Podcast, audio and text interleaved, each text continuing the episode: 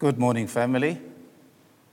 It is so very good to be in your presence this morning. And even for those that would allow us to come into your homes, we want to greet you in the name of Jesus. It's absolutely an honor for us to uh, bring the Word of God to you because we understand the times that we are living in. It is a time that uh, we all need to be encouraged. And our encouragement today is solely based on the Word of God. Because I realize that my experience and your experiences differs. But one thing is certain, the Word of God brings us all together, no matter in which way we are challenged. The Word of God has the answer to every problem and every challenge that you will face. In fact, the Word of God has gone so far as to warn us what is or that which lies ahead. And it has given us instructions how we ought to react or how to position ourselves in view of those things that will come against us. And the overriding reality that carries us through that, the Word of God always says, Do not fear. If you believe in God, believe also in me. For I go to my Father's house to prepare a place for you, that where I am, you will also be there. And Jesus said, Do not fear those that can kill the body, but thereafter could do nothing. But fear him who is able to kill a body and then cast your spirit, man, into eternal fire. I like to define it as being in a state of the absence of God. I suppose if you have never had an encounter with Jesus, that does not really make any difference to what I'm saying. But uh, you cannot also hold to that you don't know Jesus because you've never heard of him. You have to be living in a very remote place because Jesus is the most spoken about person on the earth. Hated by many, loved by many. And the decision is now to make up your mind. Who do you say Jesus is? And if you find that Jesus has relevance today, then serve him. Then follow his instruction. I mean, you can listen to Confucius all you want. You can listen to philosophers all you want. They might help you for a limited time, but eternity waits for all of us. And that is where Jesus stands above all else. I'm talking about Jesus, the container that kept Christ on the earth. The things that he went about doing were far beyond an example of how we ought to live on the earth. And so let's not fool ourselves and think, well, Jesus was only for that time. Even to perpetuate what he came to teach on the earth he said, I will send the Comforter who will lead you to all truths. And so, Confucius, I've never heard him that he was going to leave somebody else who was going to continue his legacy. Wisdom is sought by every person when it comes to certain things. But then thereafter, we go into our second nature where you've learned to think once and then you continue because you already got understanding of those things. But the Word of God it keeps growing and growing in any person until we come to a place called perfection. You see, it is not only in death that we will be perfected, because the word says we need to go from glory to glory. Now, glory to glory means from one act of greatness must lead to the next act of greatness. We do not remain stagnant. We have to continue improving on our ability to put Christ on display. That is our responsibility. We don't have to do any magic at all. All we need to do is represent Jesus Christ on planet Earth at every given opportunity and every day of our lives, or to speak of the greatness of the Lord Jesus Christ in our own personal lives. Because if I am not being perfected by the word, how then can I influence anybody around me? This morning, I'm just going to spend a little bit of time on the Word of God because I believe it is the Word of God that brings equalization to everything that you and I we will ever do. We are told in Scripture, Second, uh, Second Timothy, I think it's chapter 1 up to chapter 3. Maybe you need to read that, especially chapter 3. In my understanding, we are living in the time of, or the time spoken by Paul to Timothy, that these things will come, that there will be teachers that will come on the scene and speak with pompous words and give you all the instructions that uh, you need and tell you that you can do all things by yourself. You don't need to be churched.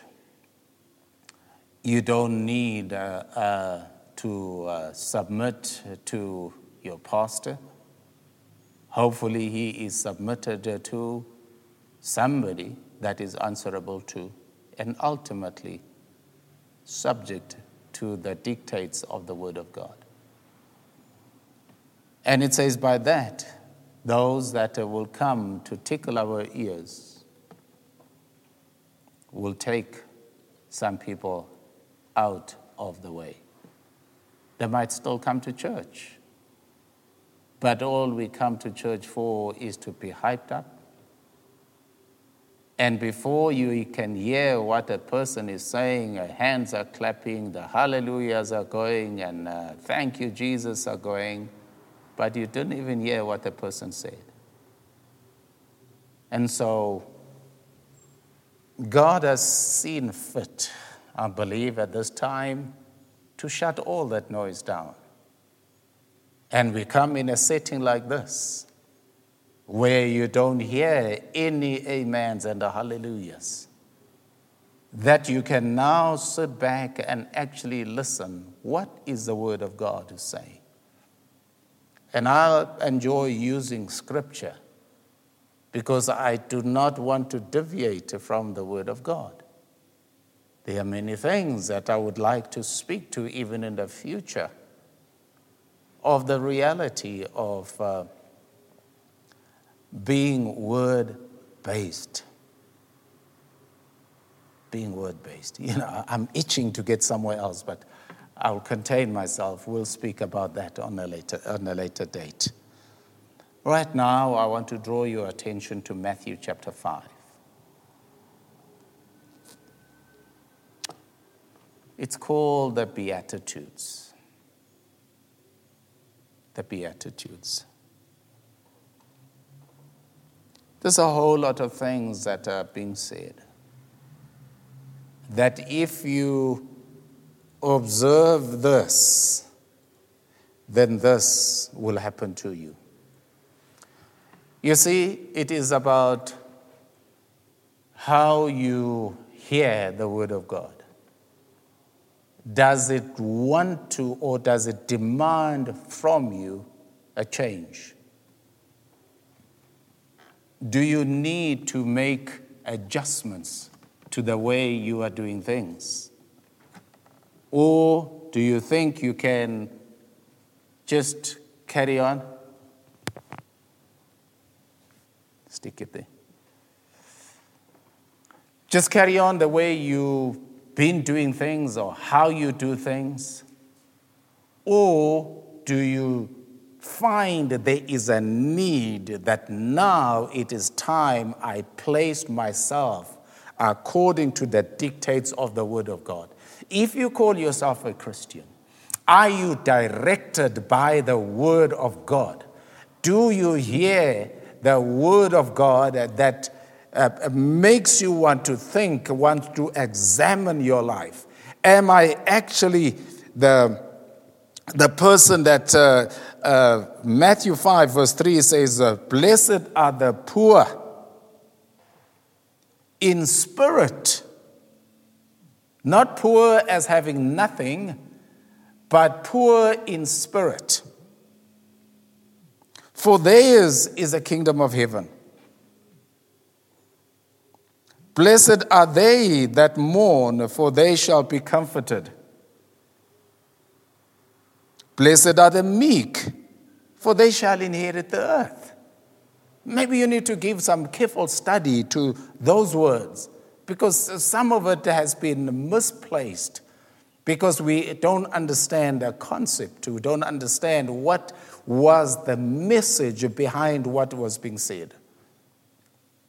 It was about auditing your lifestyle.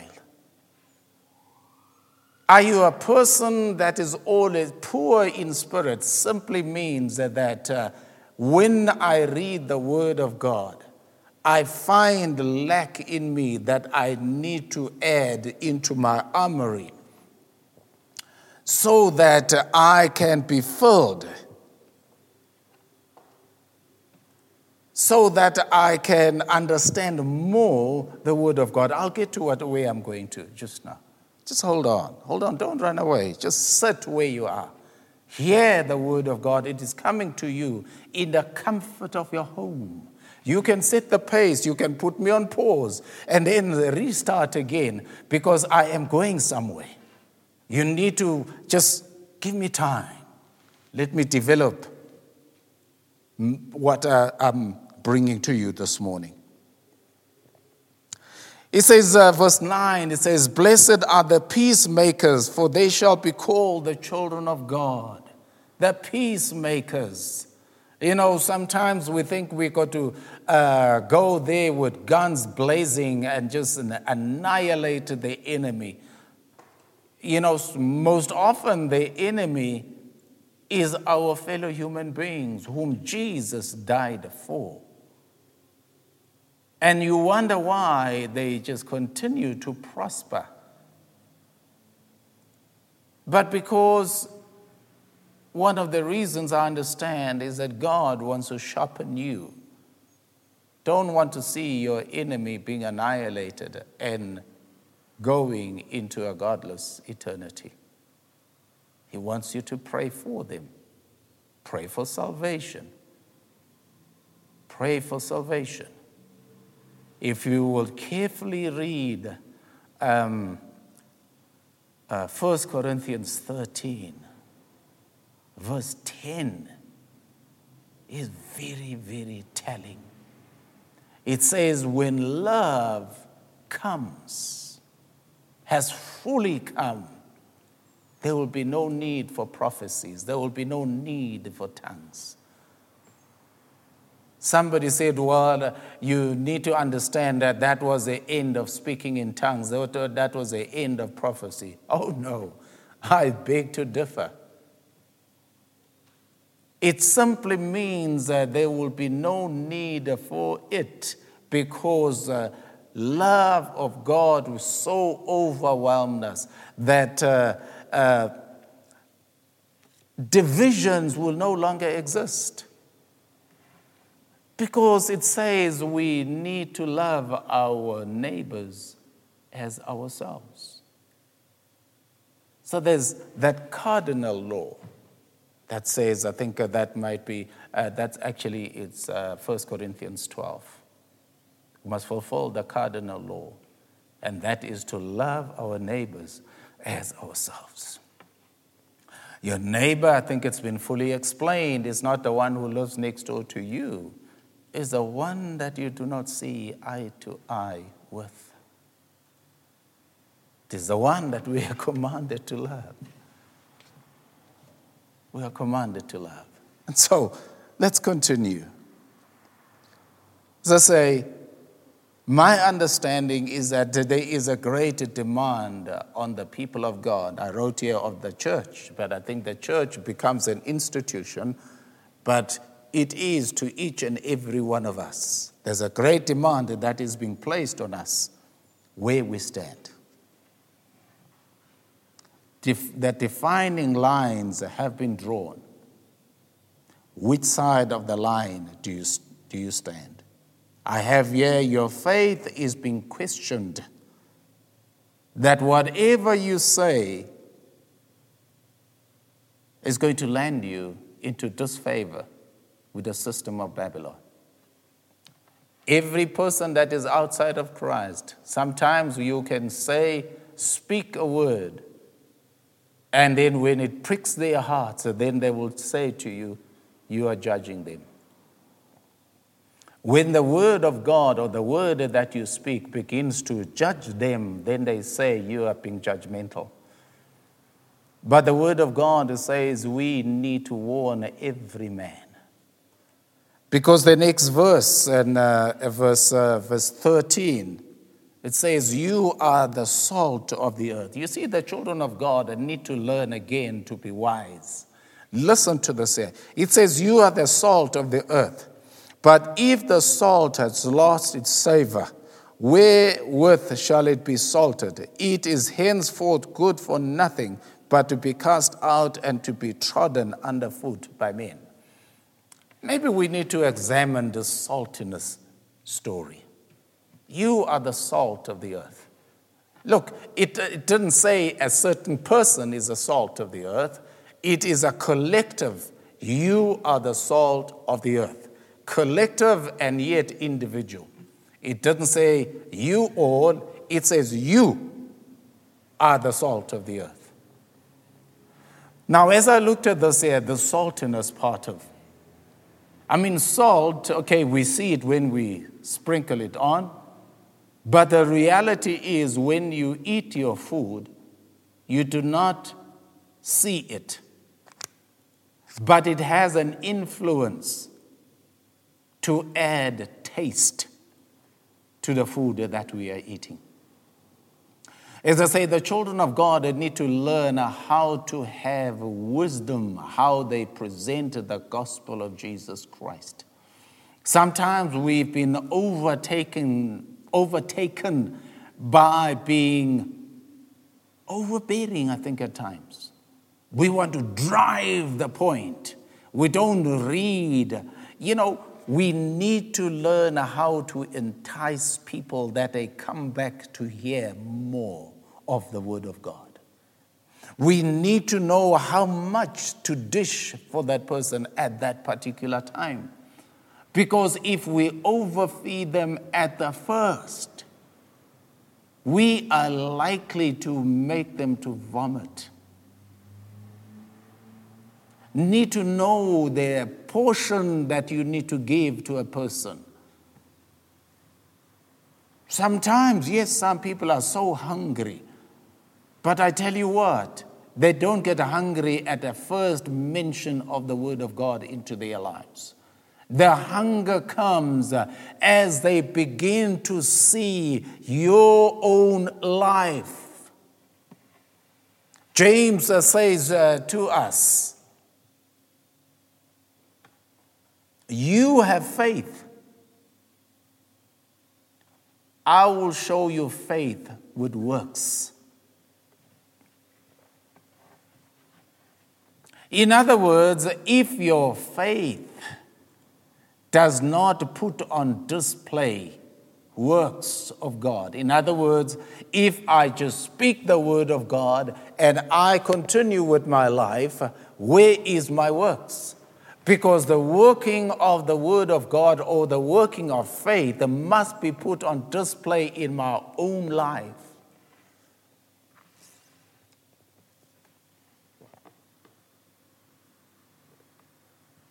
And so it says, in Matthew 5, verse 13, you are the salt of the earth. This is how we need to learn how to quietly add flavor to the meal that we are serving to the unbeliever. Because you sometimes you will never know whom you are witnessing to quietly. Those you meet casually in the street, how you greet them. You know, have you noticed? Which I had to reflect upon this morning when uh, I was going through this whole thing again. James is saying we when he starts uh, um, James chapter 2, that would discriminate. And I began to look at that and I'm thinking, Lord, how many people do I pass in the street? I'm not saying greet everybody. But when you do greet, who do you really greet? Obviously, those that you know obviously those that you have something common to. How often have you greeted one who is shabbily dressed? One who looks disorientated at times. One who, when they walk, they look down because it would seem like the world has turned against them. It happened twice, I think it was two weeks ago, on my walks in the morning, that there's a guy that was walking towards me. Oh, we're walking towards each other. And as I drew closer to him, he moved to the side. I normally, when I walk, I walk in the middle of the road. So he moved more. I mean, not a car that he had to, but he sort of just moved further away from me. But as he done that, I stopped to greet him, inquire about how was his Christmas. Was the family okay? You know, when I finished with that, I mean, I didn't labor. I just spoke with him casually. And then I turned to walk. And somehow I just sensed that he walked a little more upright. Why? Because somebody stopped to speak to him while he in himself he felt unworthy to even walk on the same side or close to me that he had to give way. Don't know why. And then I think it was a few days later, there was somebody else and I greeted him too. And I thought it is just time that we greeted those that in our own eyes we don't know them, but at the same time, in my greeting them, and then have a good day, blessing them, saying, just have a good day. Don't have to say, God bless you. Not necessarily. But I'm not saying don't do it. But if you say it, mean it. Mean it. Get back your saltiness, child of God. Get back your saltiness. You've been sitting too long keeping all that word inside of you. The excitement that uh, gripped you, that day you said yes to Jesus, that time that you witnessed to somebody and you saw the sparkle return into their eyes. And then uh, the attacks of the enemy came to come and sever that excitement from you, and you have fallen foul to that spirit. And you don't know how to get yourself back up again. It is time you began to search the scriptures and say, Lord, I knew you. I know how to walk in the kingdom of the living God. It is time once again, oh God, that you need to dress me up with your Holy Spirit. I need the grace of God to begin to rise up within me so that I can go and tell somebody about where God has picked me up from. He has raised me from the miry clay and placed me once again on the king's highway. And if, the child of God, you are not able to go and tell somebody else, I must question where is your saltiness? What is the point of God pouring His grace over you and you only keep it for yourself? It is time you are able to go and tell somebody. You might be like uh, Elizabeth and you have been sitting back for a month uh, because you are busy digesting what has just happened to your body. Even in your old age, uh, the word of God says when he comes, uh, your, uh, your age will become irrelevant uh, because when the King of, of glory comes, he comes with a new way of nurturing that body back to life.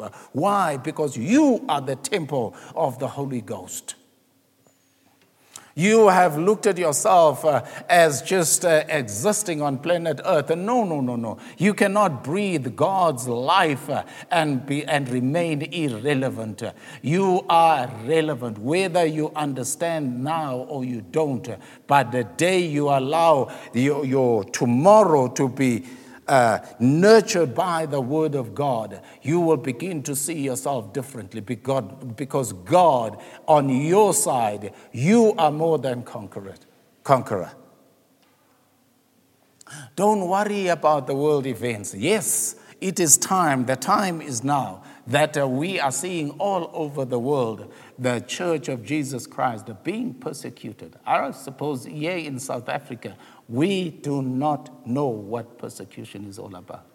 We cry foul when the slightest of things uh, the people in government say against the church. Right now, we're seeing our Chief Justice being put to the sword simply because he said he believes in Jesus Christ. And I'm telling you, it's going to get more and more. You're going to hear more. You're going to hear more of that type of persecution. Unless the church stands up and says, Yes, I do believe in Jesus Christ. Yes, even if you do get fired from your job for stating such a reality, God will make provision for you. If you say it not as a statement of showing off, but as a statement of fact.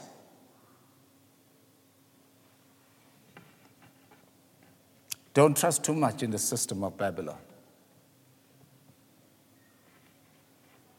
Maybe you need to go and read uh, Revelations 19 and see what happens to the system of Babylon. It's called a harlot. It's a system that wants to keep the church in the church, but outside of Christ.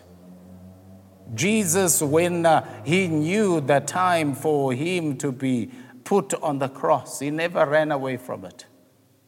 He walked towards it. He knew that the outcome will far outstrip the pain that he will be going through. The way he was being ostracized for denouncing the system of Babylon. Babylon for me is a church that has lost its saltiness. It has become irrelevant in the kingdom of God. It simply exists as a business venture. It no more plays a part in evangelizing people, in becoming the, the, the salt of the earth, knowing how to influence the meal that it serves or the God that it serves. How to present Christ, not in words so much as it is in your action, how you carry yourself. And then it will go on to, to say, verse 14, you are the light of the world. A city that is set on a hill cannot be hid. Neither do men light a candle and put it under a bushel, but on a candlestick, and it gives light unto all that are in the house. You thought you were living in South Africa, you were in a house. Now you are under a big house which is called, called the globe. But your light must shine so brightly that uh, the salt it works quietly but the light stands out there it is open you cannot hide the reality that you are of Christ Try all you want. I tell you, any discerning devil will point you out. Peter tried to hide, but he could not hide from the maidens. They knew there was something about him that said, You have been with Jesus even in a most awkward place. Somebody was saying the other day, I don't understand why. When we are ready to start a conversation, I am being asked to pray in those meetings. And I wanted to say, but it is because of the light that is inside of you. You might not recognize it, but there is a light. There is a, need for the system of Babylon to hear the authentic voice of a believer in Christ Jesus. Why? It is not by how much of words you speak. It is as you open your mouth to speak that which flows out of your innermost being. That is what people need to hear. Not your many words. It is that one word that child of God you do possess, you do have. You pray every morning, you read your word on a daily basis. You might not think it has any relevance to your tomorrow, but I tell you what, the moment will happen when you need to pray to uh, allow somebody to have a glimpse of the reality of who God is.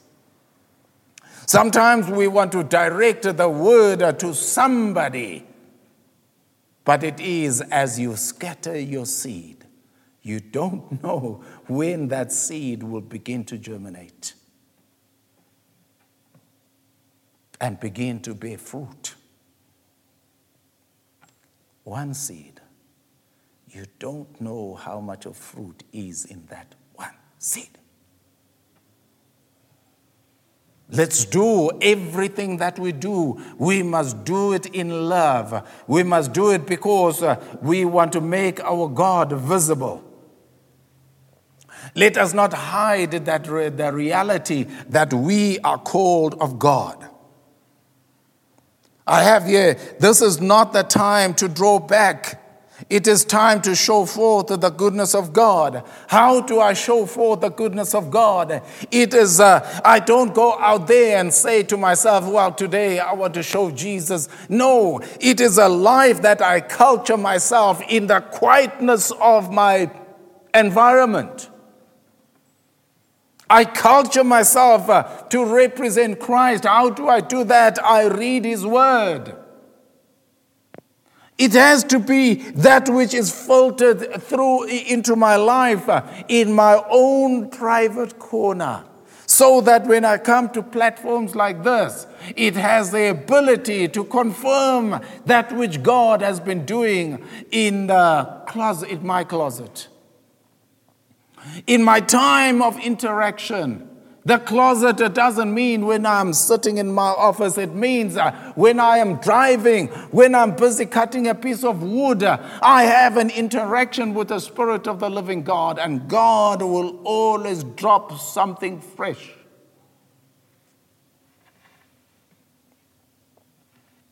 Let's go to James. James chapter 2.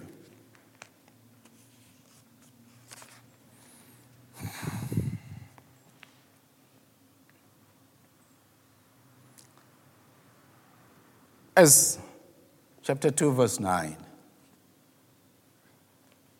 He says, But if you have respect to persons, in other words, if you discriminate the well to do and not so well to do. I have a different tone of voice when I speak to the upright. I have a different tone of voice when I'm speaking to those that are down there because I think I know they are tomorrow.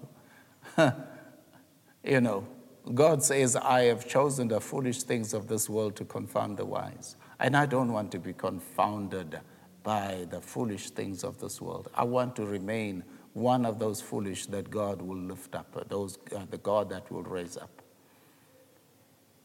You know, I see it used to be in the culture of this town some time ago that there was a competition who will preach at a funeral. Pastors or those that uh, said, said they were pastors, they would not be invited. They will go and invite themselves to preach at every funeral. And I think, Lord, have you raised them up to represent you, to represent your word? Or is it just our way, our pompous way of wanting to be made known? I want to put myself out there. I have a message to bring. I'd rather wait for God to instruct me to do that because then I know I will touch many people.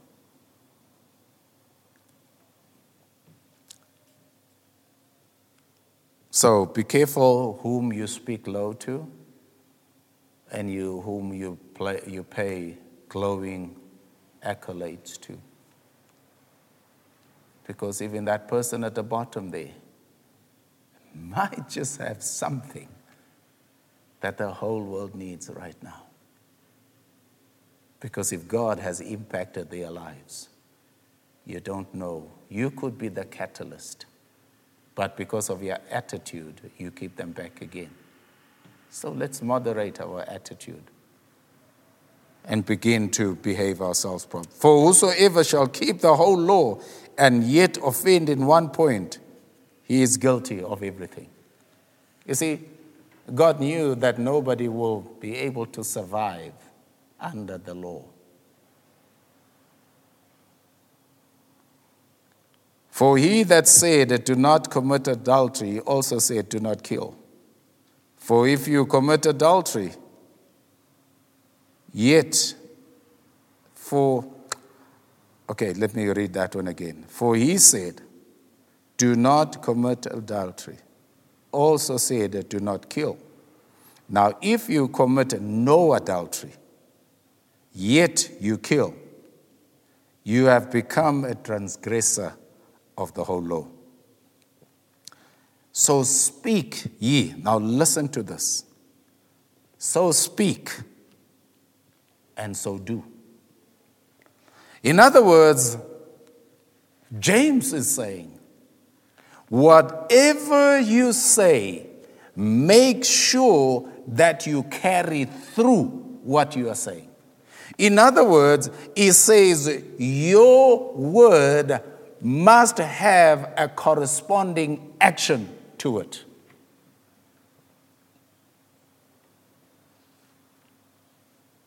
Do not just say things and not follow through. Because you might say that today, and I meet you tomorrow. You are doing contrary to what you just said yesterday. Then you have become a lawbreaker.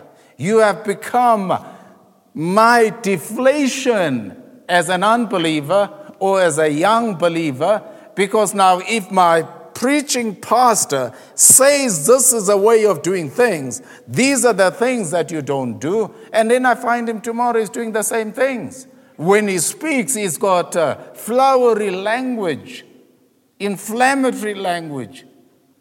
Then I have to say, who needs the salvation then? Because if your salvation as a leader, as the one that makes these pronouncements, hasn't altered your behavior, then your faith or your belief is in vain. And so he says, uh, verse 12 again, he says, so, so speak and do as you say. In other words, your speech must have a corresponding action to it.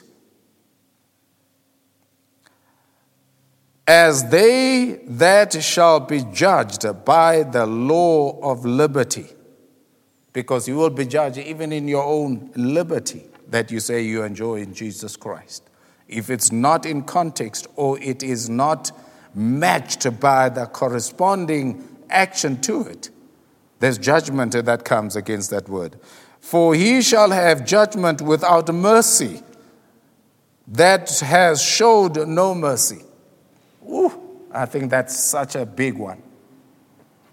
In other words, uh, James is saying, you cannot ask God to have mercy on you if your corresponding action is not giving mercy to those that have trans- transgressed you. You have no right to ask for God to be merciful to you while you do not know how to show mercy.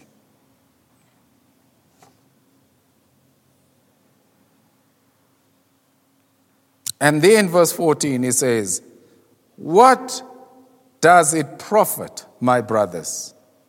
Though a man says he has faith and has no works, can that faith save him?